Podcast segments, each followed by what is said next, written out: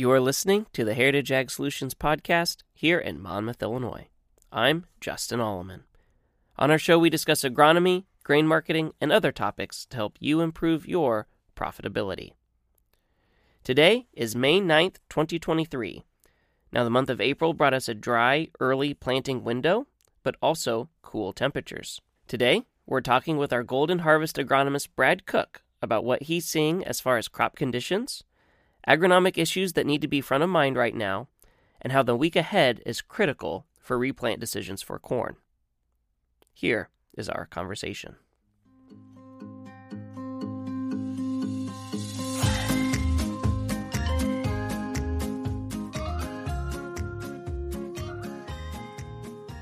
All right, we are kicking off the 2023 growing season, and we're back with another Heritage Ag Solutions podcast with our Golden Harvest agronomist, Brad Koch.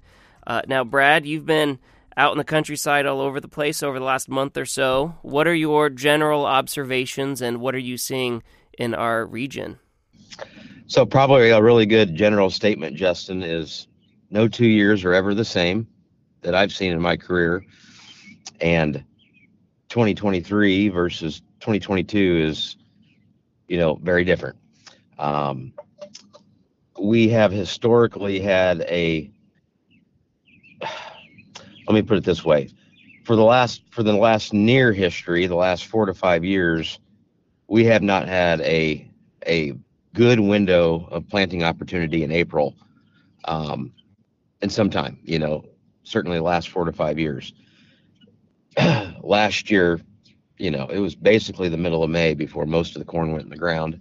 That said, it went into very good conditions, very warm, and we had excellent stands. Um, just planted, you know, planting was delayed. This year, it's quite the opposite.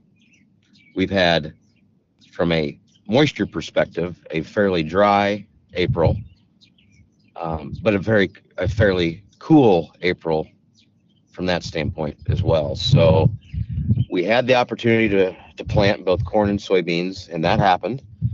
Um, but what we've seen this year is definitely some of the things that can happen in a cool environment, and then you top that off with a early May, late April, early May frost event, and things can compound. And um, there's definitely some situations where replant was and is warranted. Um, it's no disaster by any means at all, but um, there's a fairly significant amount of emergence issues on both crops. If it wasn't for this last rain event this past weekend, I think we would have had a lot of soybean replant, but um, I think we mitigated that, Justin. Mm-hmm. So as we look back over the last month, and, and like you said, April was dry but also very cool. Um, in re- in recent years, there's been a trend of pushing uh, soybeans, especially earlier into the planting season, getting them in the ground. Would you say that's still our recommendation moving forward and in years ahead? Um, when you do have these planting windows, go ahead and get stuff in the ground, or from what we've seen this year, does it give us a reason to maybe pause and see what the forecast looks like and hold off on that? It's a great question with with with several what ifs, right? Such as agronomy, but the general answer is I would not deviate from that early planting, um, you know, progression that we've that we're the you know that the industry is going going towards. The growers are starting to do. The data shows the risk is worth the reward, or maybe it's vice versa. The reward is worth the risk, right? So specifically with with soybeans, what we're trying to do by going really early is propagate, or that means, you know, to make well, um, more more nodes um, before the plant starts to flower. And so, you know, you can really, I mean, you're talking double digit yield increases just by early planting on soybeans in general. The risk, right, is and there's several, but the biggest one is that they emerge before a the final frost. And so this year, when we had soybeans going in the ground the first and second week of April, there were scenarios where they were starting to emerge at that frost event, which ranged from anywhere from about 30 degrees to 20, down to 26 um, in the northern part of the area I cover. So we had a scenario where there was definitely going to be situations that where plants were going to die if they if they were emerged. Soybeans are different than corn, right? Growing points above the ground versus where corn is not. So uh, there was lots of frosted corn that that that was up. It's basically a non-event because that growing point's below the the soil surface at that point, especially when it's younger. I'm talking V1, V2, V3. It's really a non-issue. The plant kind of those first one or two leaves kind of melt away, and then the new world and leaf comes on, and and there's not a lot of plant material yet, so you don't get that wrapping that can happen. you get a frost at V4, V5, the corn's probably not going to still die, but the new growth get, gets wrapped up in all the old growth, and I've I've seen some some bad issues um, from that standpoint. So overall, the corn wasn't big enough to have any issue from the frost. Soybeans, on the, on, on the other hand, were in some situations, and then you compound that with things like soil crusting, um, as well as herbicide interactions, and now you're looking at a replant scenario. Hmm. Okay. Well, I want to circle back to the crusting and herbicide issues that you mentioned, but before we get there, um, so let's talk about how the cold temperatures that we experienced in April. How does that affect the seed that has been in the ground, let's say from the first or second week of April, um, you know, does it take a certain amount of GDUs to germinate, emerge? Um, you know, what does that look like? What's going on under the soil? Okay, I'll, I'll answer that in a couple different parts. Um, let's start with that growing degree days or units that you referred to. Um, that is tracked by daily highs and lows, and really, it's it, if you really want to look at the reality of it, it's it's what is the temperature of that soil, um, and a lot of times the soil can buffer the you know the temperature. You know, you may get down into the 40s, but the soil will buffer, and you'll stay in the 50s from a soil temperature perspective. So for corn, it takes roughly 110 to 120 growing degree units to, for emergence. and soybeans, it's about 150. So it's a little bit more. Um, and so, just in general, we saw emergence struggle because we had several days in the last two weeks of April where there was literally no growing degree units accumulated because of the low daily high and the low daily low.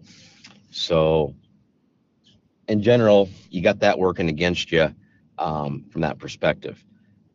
the other thing that can happen with both crops, but I see more issues in corn, is what's called imbibitional chilling cold injury. It's where that seed, as it soaks in moisture, takes roughly a third of its seed weight in water to germinate. And so so it's it's absorbing water. And if that's a really cold first drink you can actually mess up some of the cell processes. And i haven't seen that in probably almost a decade in several several years um, mainly because the last five, half a decade it's, it's been pretty much may before most of the corn was planted there's anomalies there but that's a concern and i actually saw that this year. So over the last couple weeks, we've seen we saw seeds that um, were hurt by that initial shock, um, didn't even germinate. Not widespread, but did see it. Um, the second thing that can happen is you may germinate just fine, so that initial drink of water is is good, but then we get what I call the seesaw temperatures, things that um, whether you know highs and lows that make my nose go crazy right you know as a human being it's the same thing for a plant. It, you know, it doesn't know which way it, it's sensing soil temperature, and as that soil temperature fluctuates, it actually can start growing back down to chase a more consistent, warmer soil temperature. Um, and so we saw that, and that it's you know that's the typical corkscrewing that you might see. Um, so that was observed. With the soybeans, it just was a matter of growing degree units. Um, we just didn't have accumulate enough to push out these beans that were planted even the you know the first 10 days of of April. Um, and so they just didn't have enough. They just so you couple that with that soil crusting issue and the fact that it just is not accumulating enough growing units energy to push, sprinkle in a little bit of PPO herbicide, and all of a sudden you got necks breaking and you know a lot of head scratching on what to do going forward. Because it's not like the whole field is typically affected is the problem. So you see you know you may i, I walked a field last week that had anywhere from 70000 viable, viable plants to a, to a perfect stand at 140 what do you do right? So there's are some judgment calls and you got to bring economics into it as well but what's nice with today's technology with gps and things like that a guy can go in and shift his lines and and plant you know maybe a half rate a third rate to a half rate in to make it feel real good versus having to drive over the field and tear it up and things like we used to have to do Sure. Now, a, a varying stand for soybeans is one thing, but when we talk about corn, if you have a stand that it's all uniform, and then you might have another stand in another field that, yes, technically it's the same population, but because of these weather conditions we've had, maybe the, you've got a lot of variability in the growth stage and the, the plant development. What do those decisions look like? harder more difficult so it, it's exactly right so you can have soil type variations within a field just do what you described you know alone. Um, they can be different soil temperatures based upon that soil type the texture and have erratic emergence just based on that. Um, but you get into these other situations with the crusting and maybe pushing it when it was a little bit too wet. And so you got some sidewall compaction. And yes all of a sudden you you may have end up with what you intended to plant but how how uniform is it? And with corn it's extremely important to have plant to plant uniformity in that field. Extremely important. And both our golden harvest agronomy research team has data to support that as well as precision planting in universities as well. You get beyond a growth stage difference in corn and you start to impact your, your yield quite significantly.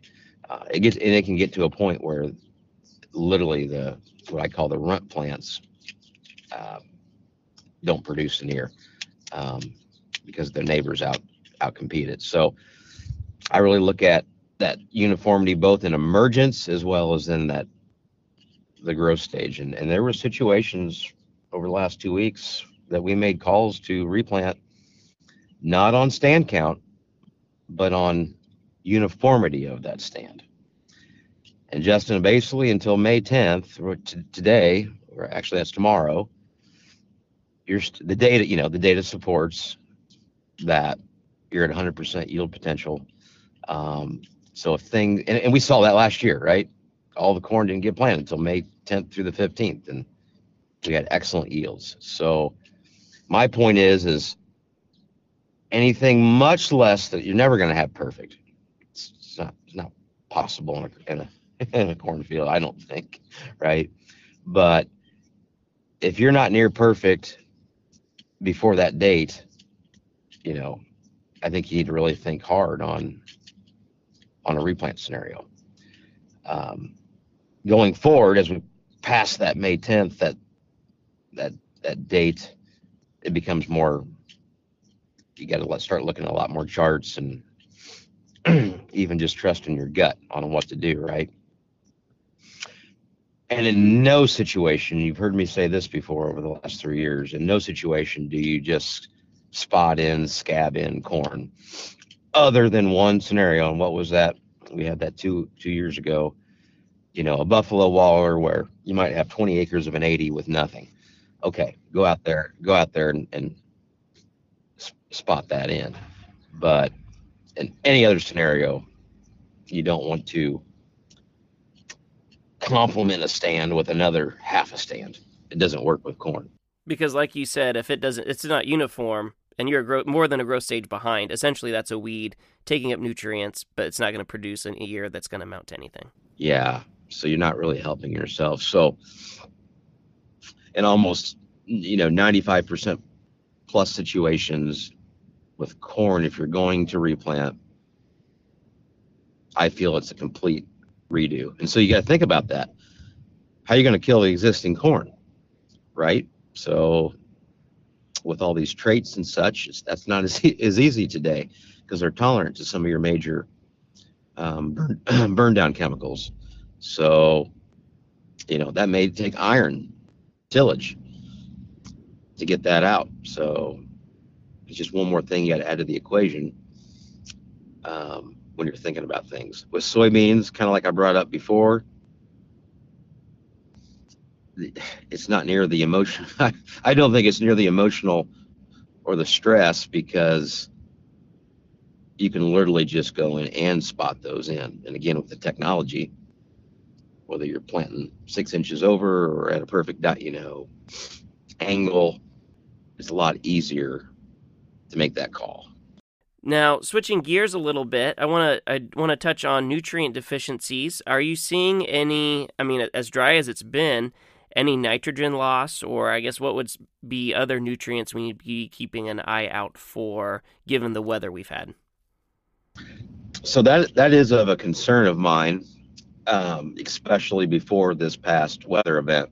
So we can hit a couple examples. So, right. So when you couple cool and dry a couple things may may stand out, and so phosphorus deficiency was one that we were starting to see.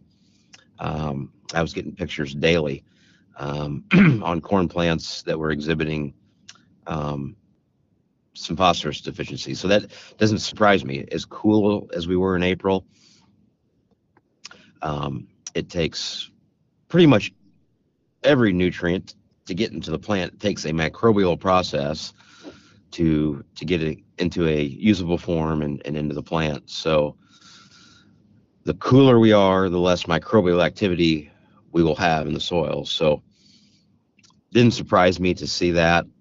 Um, and then as you get dry, it's it's kind of the same thing. You you don't have that mass flow of nutrients because the soil's dried out, where a lot of the nutrients are, which is that you know that top profile. So um, between the cool and dry, I was already seeing phosphorus, and I expect to see things like sulfur show up here pretty quick, at least to the situations where guys didn't actually fertilize for that nutrient.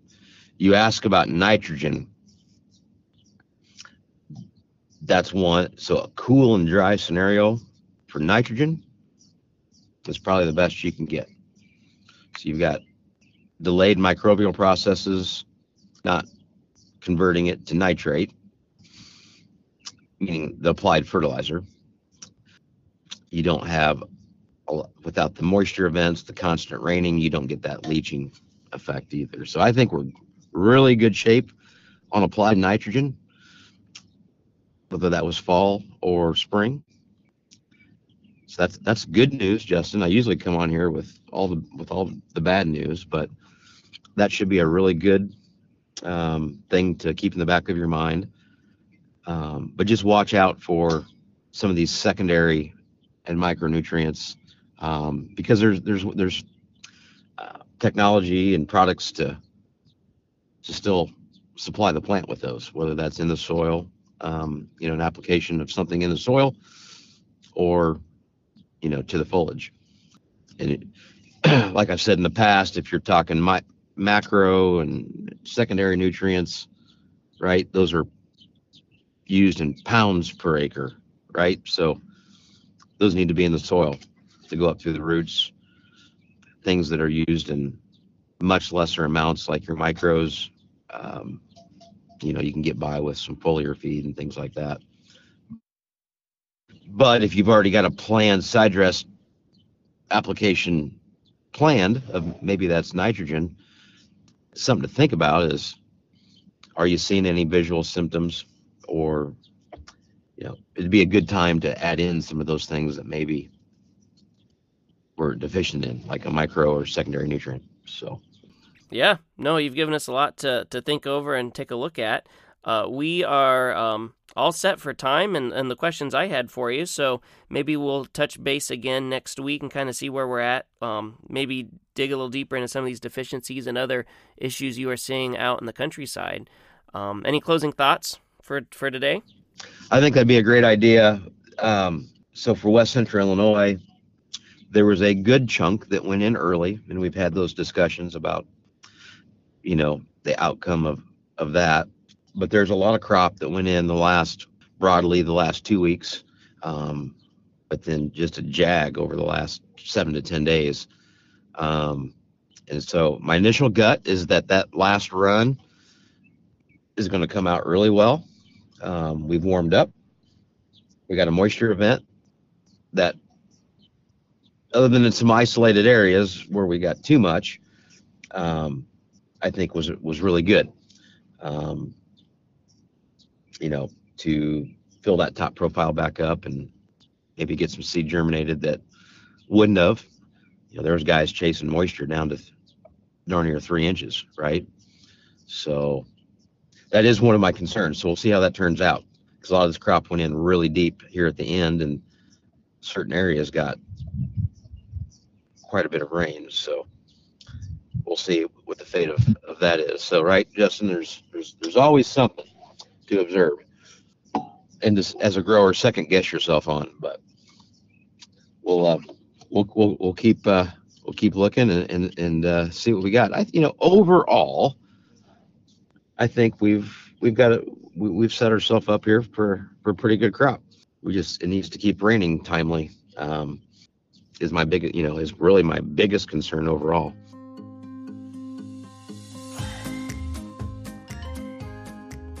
that will do it for this week's episode.